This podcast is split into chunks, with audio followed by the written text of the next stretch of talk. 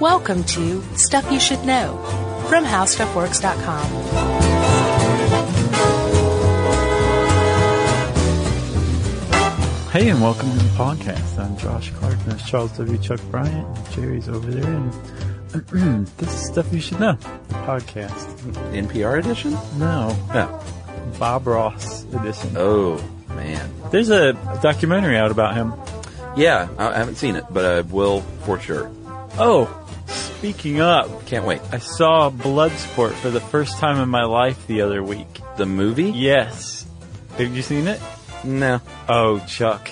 I mean, I saw parts of it, but I not my loved bag. every second of that movie. it was so great. They basically made a movie to show that Jean Claude Van Damme can do like crazy splits. They made a movie for that. yeah, the only version I would watch of that would be like the Riff Tracks version. It, it do, you don't even need riff tracks. Yeah, but they make everything better. Sure, of course they do. but I, I would love to see a riff tracks Bloodsport. I'm just saying it's a pretty great movie Yeah. worth seeing. Yeah, the the bad guy in it is just terrifying because he's like so clearly insane. Oh, really? and like uh, dangerous. Yeah, like this guy is operating on a level no one else in the movie, including surprisingly Ogre from Revenge of the Nerds, is operating on. He's in it? Yeah, Wow. he's the the trusty sidekick. Wow. Yeah, What happened to Jean Claude? Uh, he's still around. I think he's all over like Twitter. Well, that doesn't surprise me. Yeah, I think he like a couple times a day he tweets like, "Hey, it's me, Jean Claude Van Damme." Remember? Yeah, Uh, well, he had that big commercial that was out not too long ago I didn't see that where one. he did a split between like two trucks or something. Um, like with one leg on each truck, like driving down the road. Yeah. If I remember While correctly. he's reading his Kindle, is it a Kindle ad? I think so. uh, and I think I didn't see him, but he's, he's got to be in one of those dumb, uh, what are the movies with the, the- all the people with Schwarzenegger and Bruce Willis and, uh, Uh, The Dolph Last Lund- Temptation of Christ. Yeah, yeah. He's in one of those movies. With oh oh red. no. The Expendables. Yes. He's got to be in one of those, right? Probably. He would literally be the only person of that elk Yeah. not in those movies. I hope he is. Yeah, me too. Uh, th- I saw Red the other day for the first time too. That's pretty en- en- entertaining. Was movie. it? Mm-hmm. Yeah, I haven't seen those either. All right. Some some stuff just you know. Yeah. Let's get serious, Chuck. All right. Yeah. Okay. Are well, you ready? w- we talked about Jean Claude Van Damme, and that can only mean one thing: Getty- Uh, Gettysburg Address. right. That's right, man. uh, well, Oh, uh, Let's here's talk a, about here's it. a better question. okay, Have you you saw Lincoln, didn't you? I did. I didn't. Oh, you didn't? I know enough to know why we're talking like this, though. Supposedly, that is an accurate depiction of Abraham Lincoln's speaking voice. Yeah, I read this article in the Atlantic. It was one of those things where the guy who's writing the book like writes a, a long draft of the book, but in article form. Yeah. And they publish it. And the, the words that remade America is the name of the article and the book by a guy named Gary Wills. And he says like, yeah, Abraham, Abraham Lincoln was a tenor Yeah, uh, who had a voice that you could very easily describe as shrill. yeah. I remember when I saw the first trailer for the Lincoln movie. I think, like most people, like the internet kind of blew up the next day with, Sure. like, what is going on with Daniel Day Lewis? Hey guys, I'm Abraham Lincoln. So you did not see it? N- not yet. I intend to. You know, here was my deal. I thought it was quite dull. And I went into it expecting a bit more of a profile on Abraham Lincoln's life. Isn't it more like about a two week period or something? It's really about, uh, trying to get, uh, the, geez, I the can't remember. Emancipation Proclamation? No, it's, it's trying to get a, a vote passed. Um, I just can't remember the exact amendment or whatever. That, that shows how much I was checked out. The 13th? 14th? it was a very, very in-depth look at the process of Oh, wow. passing like legislation. I see. It, it was kind of dull. For then, that's just me. I was like, "Where's all the action?" Yeah. Where's that g- shootout that Abraham Lincoln Yeah, got- I want got him running into around with a every couple of sword, days? freeing slaves. Right? I think that's Abraham Lincoln Vampire Hunter that you'd like. I probably should have seen that one instead. But I mean, Daniel Day Lewis is great. It was just a little dull for my taste. I see. So, I'm in the minority, probably. but this was just like sliding on an old suit then, reading this article, right? Like you're familiar with all this? an old boring suit. a little bit, and I want to be a Civil War buff. I keep trying to like I hope yeah. work myself into it. Yeah. Like reading, I got a, a book given to me, one of those big, huge books. They all are. Oh, and it just like I just can't quite crack it. Huh. Have you tried World War II? Maybe that's more your fancy. No, Oh, I just I need to buff it up. Let's see. You know. Civil War buff. Because Are you I gonna do- recreate stuff.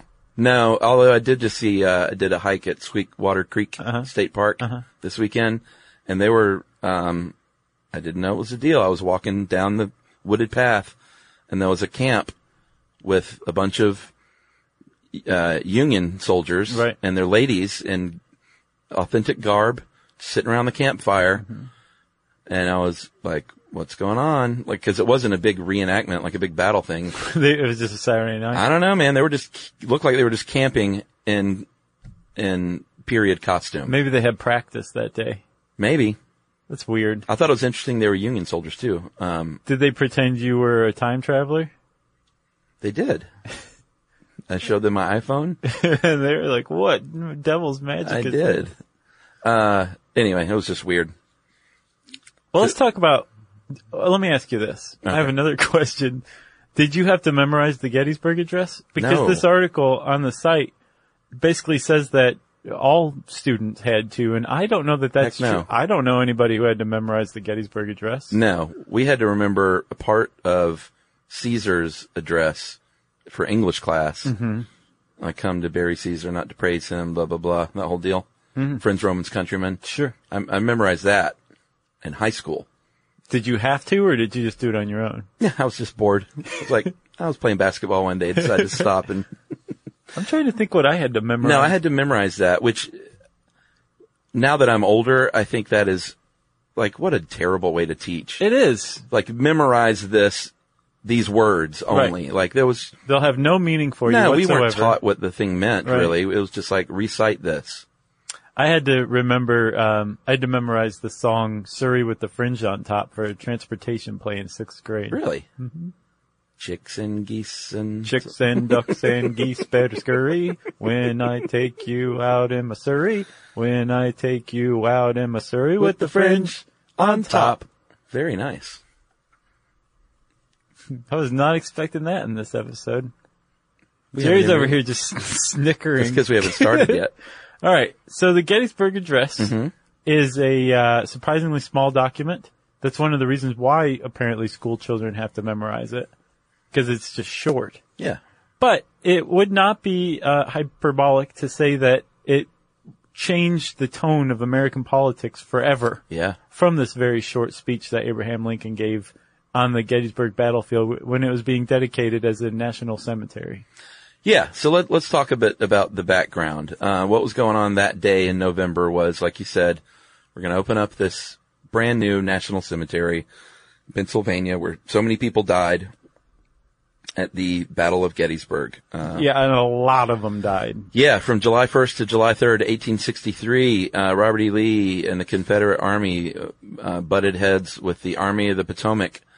Um, I think there were soldiers from like Ohio, New York, um, a couple of other states. It was it was a, a lot of troops under George uh, Meade, General George Meade, who was a new general at the time, um, southwest of Harrisburg. Yeah. It was And- like one of the, f- it, it might have been the first battle fought in the North. Yeah, there weren't a lot of northern battles. No. Do, you, do you ever read the Confederate markers here in Atlanta? Here or there. They're all over the place. Yeah. Like it's it's kind of weird sometimes, like to drive a mile from my house and see like, well, this is where so and so pushed back an army of a thousand, You're Mm-hmm. right. like right where this playground is. Yeah. It's just very strange. I They're try to all read a over, lot. like of them. every 10 feet, there's one down here. yeah. Um, but like you said, not a lot of battles up north. Um, this was the this was one of the key battles that really swung the tide in favor of the North, and it was uh, the bloodiest, one of the bloodiest affairs in American history for sure. Maybe human history. Really? I'm sure it was up there. There, um, there, it was probably beaten by some World War II battles for sure, but this is probably still up there with one of them. Yeah, I I think did- the Civil War had the highest casualties of any war, or it was the first. It, it when the Civil War took place, it had more casualties than all other preceding wars put together. Some some nutso Yeah. statistic like that. I'm really curious what the traject- uh, trajectory of the country would have been had that not happened, especially The the, Civil South. War? Yeah, It it probably would have just been two different countries. you think? It would have been. I mean, the South was just like we're seceding, and the North has said no, you're not. And had the North just been like, all right, good luck, it, it would have just been two well, different countries. I think I mean go back even further. And what if there was no? What if it was just a unified country from the beginning? Like, what would the American South be like if they never would have been like, you know, we're we're seceding? What if it was truly a United States? I don't know because the, the, when you ask that question, you're asking like, would, could the issue of slavery, this Yeah. huge divisive issue that was, that people really felt strongly on either side, Mm-hmm. and in the center too, there were pretty strong feelings. Like, could it have been resolved in any other way besides war? I don't know. Yeah, that's a great question. I'll bet there's historians out there who've tried to figure it out. Well, it always cracks me up too when you hear people uh, in the South still say like it was about states' rights. Yeah, I'm like, yeah, states' rights to own slaves. exactly. or they call it Come the on. War of Northern Aggression. Yeah. Yeah. I mean, there was, there was obviously more to it than slavery, but that, Right. you're fooling yourself if you don't think that was the key driving component. It definitely was. Anyway, um, so Robert E. Lee goes up against the Army of the Potomac. There were, uh, and of course the range, uh, is, is estimated, but 23,000 dead Union casualties, which is a quarter of the Union Army. one quarter. Not just the people who were fighting in Gettysburg, the whole Union Army. A 28 quarter of them died, 28,000 Confederates. which is a third of the Confederate Army. Incredible. And this is over, I did some calculations. I This is did over too. three days. That is every five seconds someone dying. But that's if the battle raged for s- every second of 24 hours a day. 72 straight hours. Yeah. Which obviously it didn't. No, but every five seconds somebody died. Isn't that crazy? 700 men per hour. Uh, and then the first two days, 35,000 died in the first two days. So that was like the bloodiest two days of any American conflict, Yeah. if I'm not mistaken. So it was a, it was a big deal. And it was not just a big deal in the number of casualties, it was a big deal in the fact that the North won this battle, that it was a Northern battle. Mm-hmm. Um, because up to this point, the Confederacy had been beating the North pretty badly. Uh, as far as if you were looking at it as a battle by battle, if you were just taking number of battles won, Right. the South was winning the Civil War at the time. And, uh, Abraham Lincoln was fairly determined to use this occasion to help reinvigorate support for the war in the North. Yeah. So Lee loses, retreats to Virginia, uh, on July 4th and, Mm-hmm. And uh, he tried to resign because of it. Yeah, he tried to. And Jefferson Davis said, no, thank you. I got nobody better than you. Yeah. Um, he was not pursued, which was, um, Lincoln didn't like that and other Northern Yeah. generals did not like the fact that Meade didn't like put the pedal to the metal at that point. Yeah, because he could have ended the war, Yeah. conceivably. Well, Had he taken out Lee's army, the rest of it, or captured him, Yeah. like that would have been the end of the Civil War right there. Yeah. True. And this guy's like sitting there getting his nails done, lollygagging. So in the days following, uh, the Battle of Gettysburg, the, the Union soldiers were quickly buried, the ones that were immediately dead, uh, in poorly marked paupers graves, basically. Um, or maybe not paupers graves, but not what they deserved as they were soldiers. they were temporary graves. Yeah. They were battlefield graves. Uh, and so this man named David Wills, he was an attorney in the area, said, you know what, we need, uh, to do this right. And he spearheaded the effort of the National, uh, Cemetery with the Gettysburg Cemetery Commission. It was the first Kickstarter It was. back in 1863. Um, so he said, you know what, there's this guy, uh, Eddie Everett. You know him as Edward. He's sort of a rock star speaker, yeah, big time. uh, former Secretary of State, former senator, president of Harvard College. This dude brings the house down. Let's get him in here Yeah. because this guy can go for like two hours straight without notes. Without notes. Yeah. and just like the most flowery prose, and he remembered every word of it. Two hour long speeches Yeah. that were just amazing speeches that held crowds enwrapped, and he had no notes in front of him. Yeah. And so they agreed to delay it a little bit so he could be booked because I guess he had another engagement. No, he said, "This is great, but I need more than a month Oh, to that's right. prepare a two-hour speech." He wanted to do research. It was so soon after the war or after the battle that they dedicated it as a cemetery that, um, the official accounts or even like non-official accounts hadn't really started to emerge yet. So Yeah. he actually had to do his own interviews with Yeah. people who were there to gather like the information he needed to do a, a great speech on it. Well, yeah, because part of the, uh, a large part of his speech was, um, like in our article, they said it was sort of like watching a, a TV Like Dateline or 48 dateline. Hours. yeah, he had to Mysteries or something. recap the battle for Right. everyone. Yeah. uh, because you know Twitter was down, and no one knew what was going on. And he uh, actually he had a he had cred as a battlefield orator. Yeah. he'd given battle or um uh, speeches at like Bunker Hill and Concord. Uh-huh. And actually, when this guy came to town and spoke at your battlefield, your battlefield was world famous from that moment on. That's Yeah. how big a deal Edward Everett was. Yeah, he, in fact, he was so big of a deal. They waited, like we said, because he wasn't ready, and then said, "Oh, and let's also invite President Lincoln Right.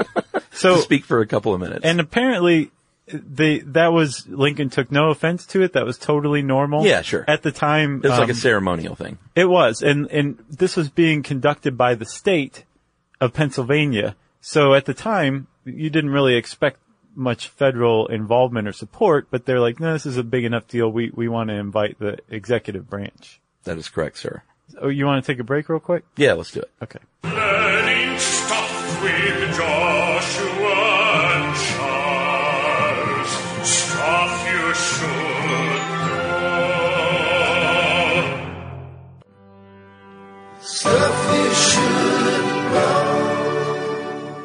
All right. So Chuck, um, Lincoln actually was scheduled to leave at 6 a.m. the morning of the dedication ceremony, right? Yes, And he get into town on the same day as the show. yeah, like noon, Yes, which was plenty of time. something we don't even like to do when we have our shows. So it's cut, it's cutting a little close. Yeah, But it can be done, and he's the president, and he's got a war to conduct, so no one expected him to come in early. Lincoln actually overrode, um, that schedule and said, no, I'm going in the day before. This is important. I don't want to miss it all together because this is a town of 2,500 and they're expecting 15,000 people to come to this dedication ceremony. there early. Right.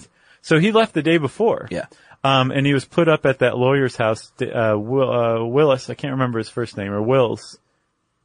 Is he the same Wills who wrote the thing? No, he said no, no relation. No, okay, He's also not like a, a vampire. right. He's still alive. he, he wrote the first hand account. No relation. It is me. right. Um, but he spends the night at that lawyer's house and there is like, this town is just packed.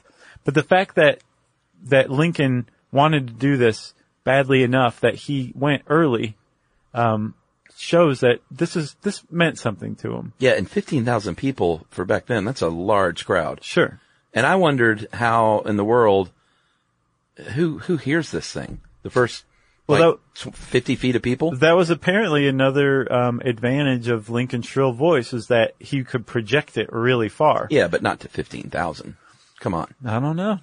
I would one of those- imagine that they had better hearing back then because they had to and because they had fewer like artificial devices that were damaging their hearing probably. I think with I, everything, I, I just totally made that it up. extends it a few more feet, but I imagine 10,000 of those 15 were like, just What'd he partying. say? What'd he say? Hey, Or what- maybe it's like what'd a he say? Monty Python skit and they're relaying it back and it changes yeah, each time. Like a Occupy Wall Street thing. Yeah. So uh, he gets there the day before, and he he was quite right. There were plenty of dignitaries that were supposed to be there that waited to leave that morning and um, didn't. They missed the whole thing because they they were just late. Yeah. So the day of the thing, they uh, they the dedication.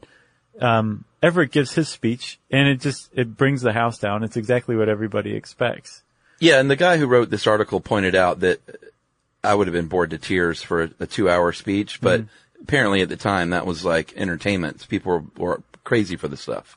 Yeah, The longer, the better. Yeah, she said that they had a much uh, longer attention span because they hadn't been corrupted by television. Yeah, uh, that's a bit of a leap, but sure.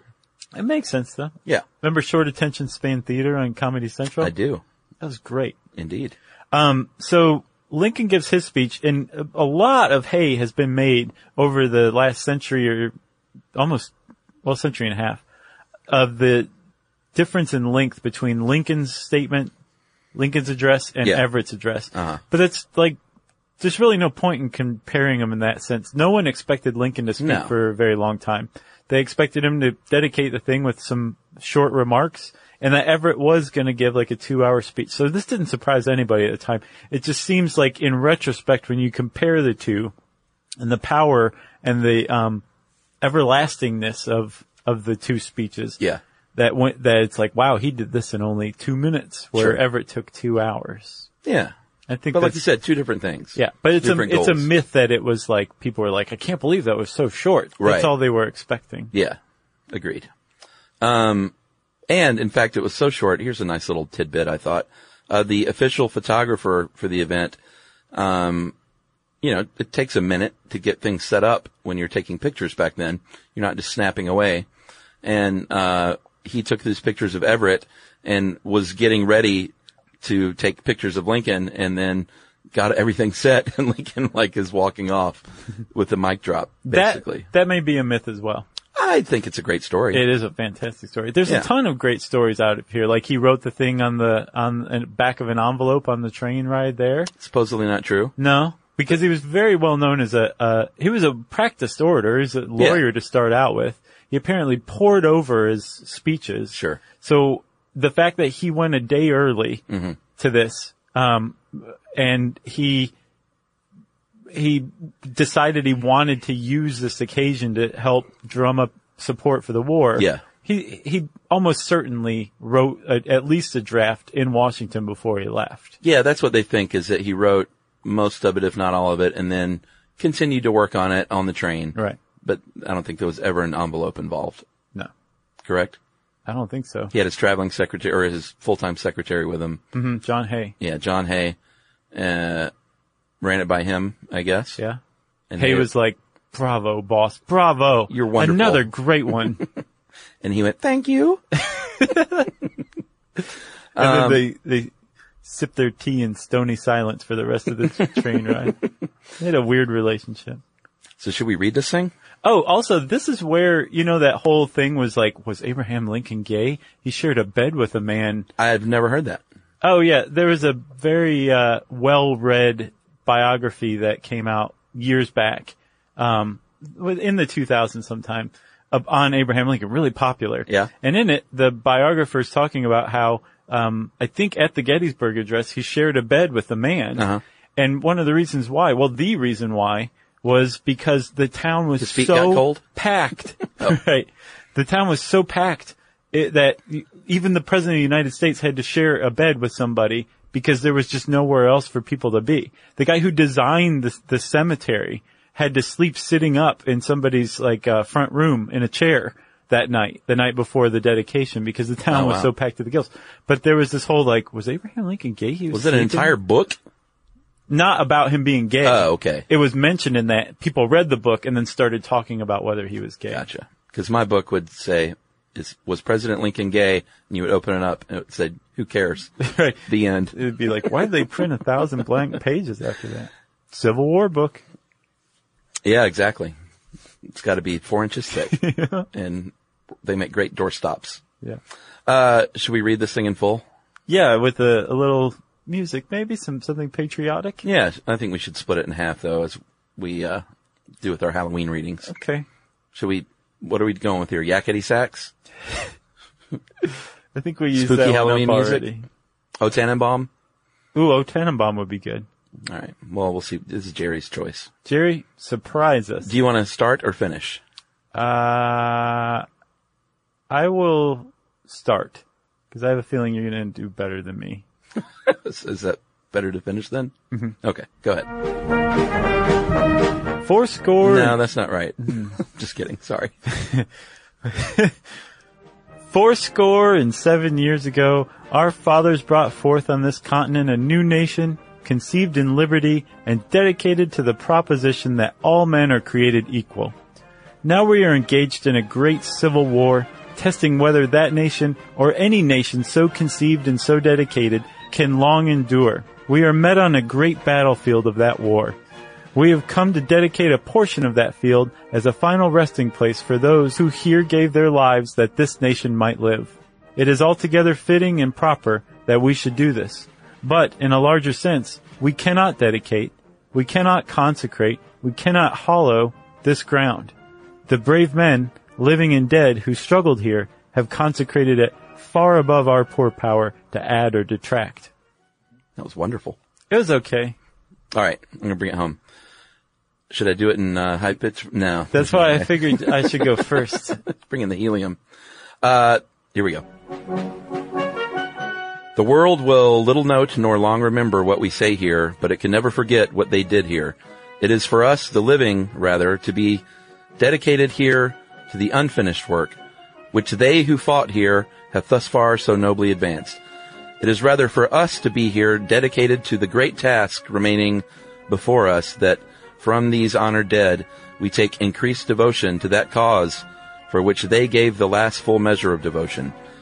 That we here highly resolve that these dead shall not have died in vain, that this nation under God shall have a new birth of freedom and that government of the people, by the people, for the people shall not perish from the earth. Boom. Abe out and he dropped his mic. It really is. Uh, The modern, uh, the modern description of a, this speech is that it's a mic drop. Yeah. 272, 273 depends on what version you're looking at. Uh-huh. Uh, words, uh, under two minutes is all he needed. Under two minutes and he was even interrupted with applause five times. Oh, really? and it still only took two minutes.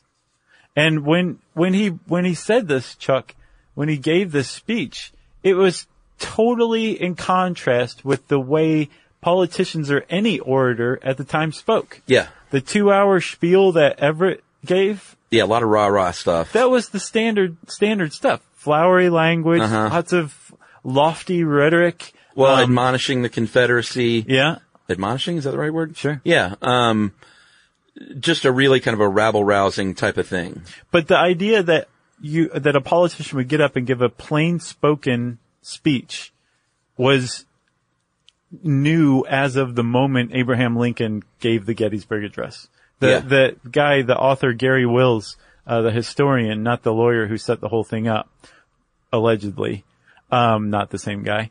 He points out that um, Ev- Ev- um, Everett what's his first name? Edward. Edward Everett gave his speech at the last moment in history when it was customary to give a speech like that. Oh, wow. Because Abraham Lincoln got on stage right after that and changed it forever in the opposite direction. And they say that, um, it, he changed American speech not- for not just like speaking, not just oration, Yeah. but also writing. And that Mark Twain's modern novel, Huckleberry Finn, the 1st modern novel, um, followed in the footsteps Uh-huh. Oh, wow. of the the Gettysburg Address or the the way of speaking and talking that uh, Lincoln laid down in the Gettysburg Address. Like he just Interesting. changed everything. Wow. Yeah. All right. Well, let's take another break because I have to reflect on that. You just laid down some heavy stuff. Okay. And, uh, we'll finish up after this. Learning stuff with Joshua and Charles. Stuff you should know.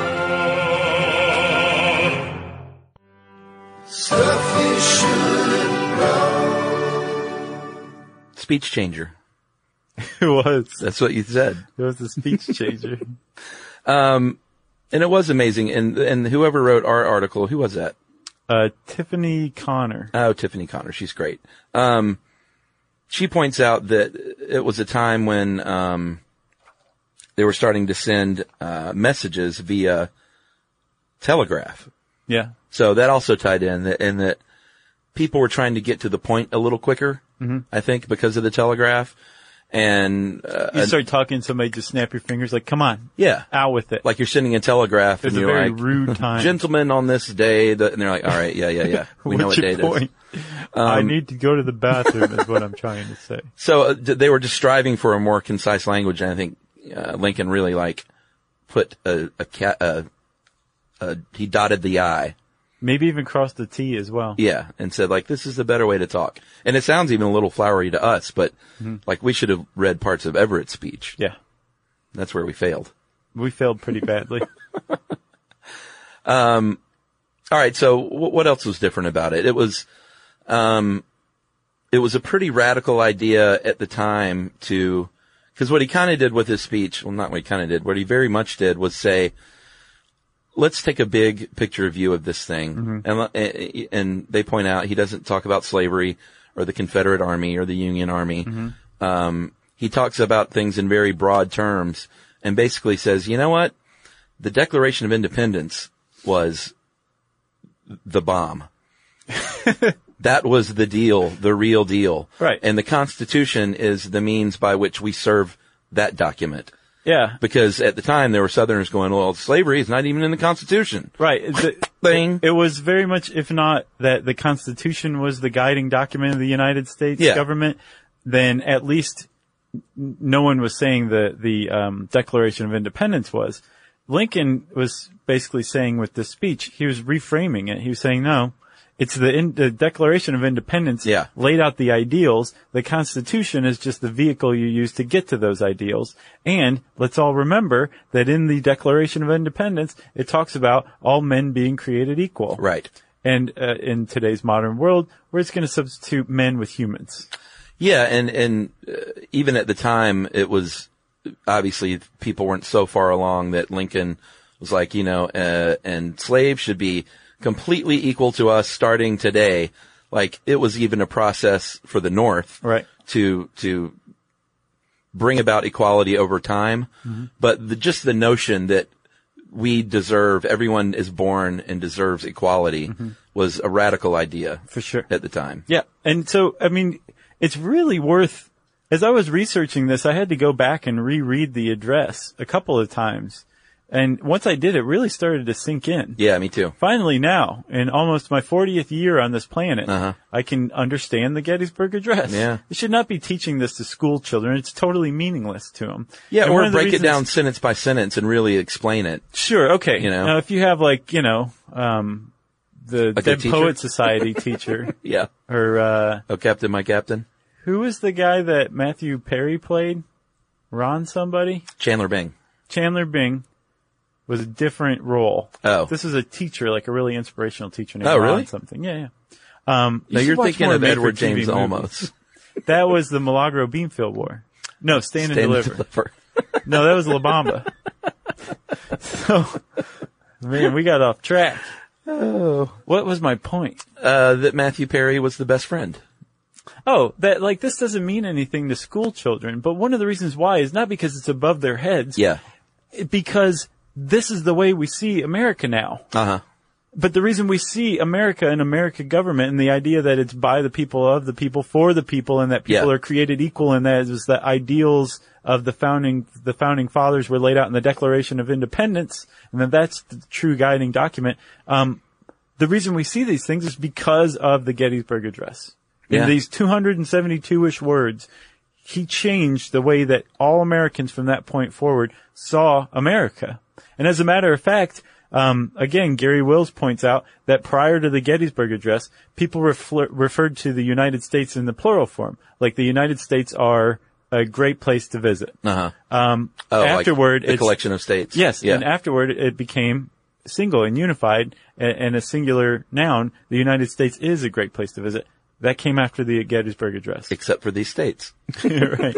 Steer clear of these. Um, I had a great Shakespeare teacher in college that, uh, man, I wish I could remember his name because I would shout him out. But he, you know, Shakespeare's tough for most people.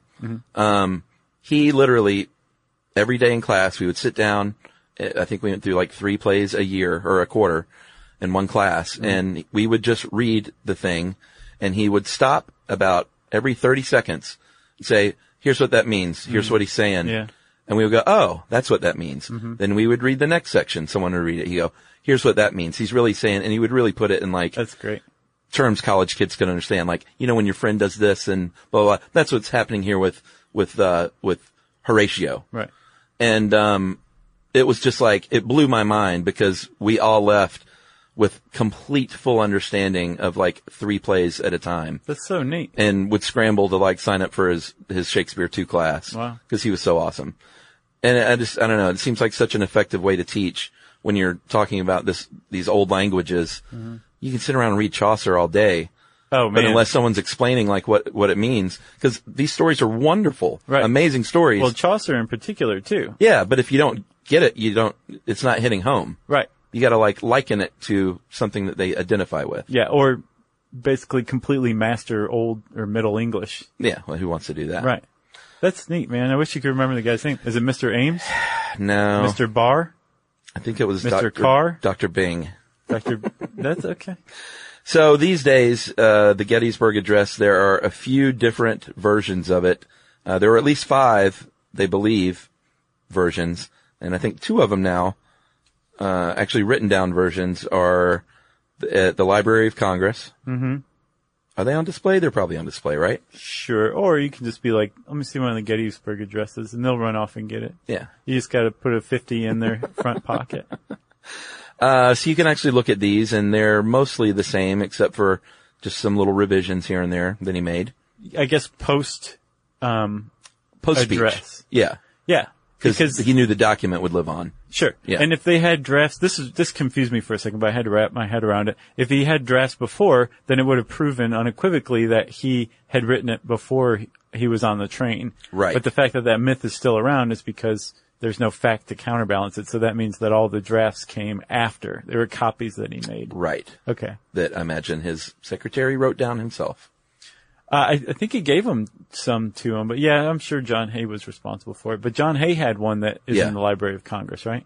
Yeah, but it's funny that uh, you don't think about like, I need like four copies of this, so start writing. right. You know, get out the pen. And would it kill you to draw some rabbits doing some weird things in the margins? So what about the reaction? Um, I think there's been a lot of disagreement depending on who you talk to. Some people say it in the moment at the place, it wasn't super well received, but other people are saying like, nah, that's a myth. Yeah, apparently it's a, another big myth that especially he walked off and was like, man, they really hated that. I blew it. yeah. He, he knew that it, it did exactly what he wanted it to. Yeah. He wanted to drop the mic and he did. And supposedly the, the crowd was pretty happy with it. People are like, why did he drop that corn cob on his way off the stage? Why was he talking into it the whole time? It's so weird. And why did it amplify his voice? That was the most surprising part. Uh, Well, who cares if they liked it or not at the time? We love it now. yeah, go crazy over it. Sure. Clearly, we've been like breathlessly talking about how great the Gettysburg Address is this whole time. We haven't even entertained the other side that it sucked. You know what else we didn't do was the very thing we said it would be a great way to teach people. We should have read it and after every few sentences broken down what it meant. That's not our job. All right, we're not going to do all the work. Do you want to? No. Okay. Well, we'll let the teachers do it. Yeah, I encourage this is, should be in classrooms. Did we say anything really bad in this one? Yeah, this is a teaching aid. Watch this. Turn record over now. Bing. Remember that? Oh yeah. Okay. Uh, if you want to know more about the Gettysburg Address, ask your teacher. And uh, you can also go on to our great website, howstuffworks.com, and type in Gettysburg Address. No H at the end. We're not in Scotland. Nope. And uh, since I said Scotland, it's time for listener mail. By the way, quickly, I, uh, after the other day talking about the rules rules on sushi, I went and watched it again like three times. Yeah, I still haven't seen it. Did you Did you watch Bag Boy that that one listener wrote Oh, in no, I about? still didn't see that one. I looked it up. I have it sitting on a Google search. I just haven't had time to, to give any attention to it. Maybe Uh, in the fall. I remember what it was specifically about it that really killed me was is that he says shushy instead of sushi. And he intros saying like, "We have a, a chef here to make some delicious sushi sandwiches." Sushi sandwiches. I love that guy. Uh, all right, this is from uh, I know you remember Kathleen of Cooper Katz, the PR agency. Oh yeah, or former PR agency. Yes, many years ago, uh, we farmed out our PR to this great company in New York, Cooper Cats, and Kathleen worked there, still does, and she was awesome and super nice. Right. And uh, she wrote this in uh, about something she's working on that's dear to her heart, which I think is pretty important. Uh, hey guys, and she had some nice things to say early on. It was Flowery rhetoric, like Edward Everett. just catching up with us, but I won't bore you with that. Um, hey guys, uh, it wasn't boring to us, by the way. Kathleen. I just don't want to, you know. Um, hey guys, I was writing because of uh, one of our clients nowadays. uh, is Memorial Sloan Kettering Cancer Center. Uh, they're the oldest and largest private cancer center in the U.S., and we're beginning a big public awareness uh, slash press push around misconceptions um, and misperceptions and myths about clinical trials uh, that people have about them. Uh, while this is for a client, it's really important to me. Uh, I've learned a lot of things. One, only 4% of patients participate in clinical trials. 4%. Wow. That's alarmingly low. Yeah. Uh, even though they're at the root of every current and future advance in treatment, uh, people have negative impressions of clinical trials, uh, and that uh, changes as soon as they learn more about them. Uh, other things I learned uh, through my work with MSK, um, things I learned about my work with Memorial Sloan Kettering, I had no idea about before the trials. Uh, they are not just uh, for last resorts, clinical trials. Many of the best treatments are offered early in treatment uh, through clinical trial participation. Uh, clinical trials are much more targeted today uh, through genetic screening, uh, tumor testing, and precision medicine. Uh, doctors have a much better grasp of what works and what will not. Uh, almost no clinical trials for cancer involve placebos, uh, though most people are concerned about this. Like, Yeah, like I want I want the drug. yeah, Um, Yeah. and- TS. Yeah, exactly. And cost is a huge concern for people thinking about enrolling, and yet almost all out-of-pocket costs for treatment are covered.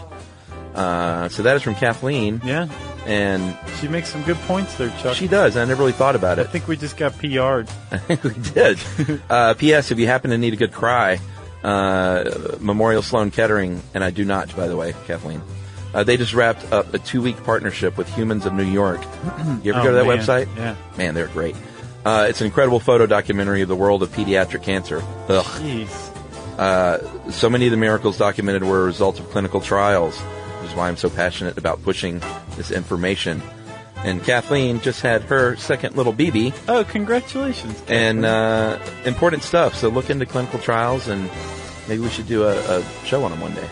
We definitely should. Yeah. I really am surprised that we haven't already. Have we not? No, I know we, we did one touched on, on it. human experimentation, but we probably talked more about the sordid side of it, like yeah, the that was vivisection more and the, stuff. the gruesome. oh yeah, we trepidation. did, and we talked about like you know the regulations on people who are human guinea pigs. Yeah, We should we, we'll do one on clinical trials. yeah. So that's awesome, Kathleen. It's cool when you can do work that you yeah. can PR with a good feeling. And we're sorry about our PR episode. I'm not. I stand by that. No, I think it was a great episode, but it probably should have been called uh, "The Legend of Edward Bernays" and less. This is what PR is like. It was a fun episode, wasn't it? it really was. Uh, if you want to know more about us, you can hang out with us on Twitter at SYSK Podcast. Same goes for Instagram, where you can see pictures of our pets and stuff like that. Uh, you can also hang out with us on Facebook at facebook.com slash stuff you should know. And you can send us emails to stuffpodcast at howstuffworks.com. Lastly, hang out with us at our home on the web, our playhouse for the internet, stuffyoushouldknow.com.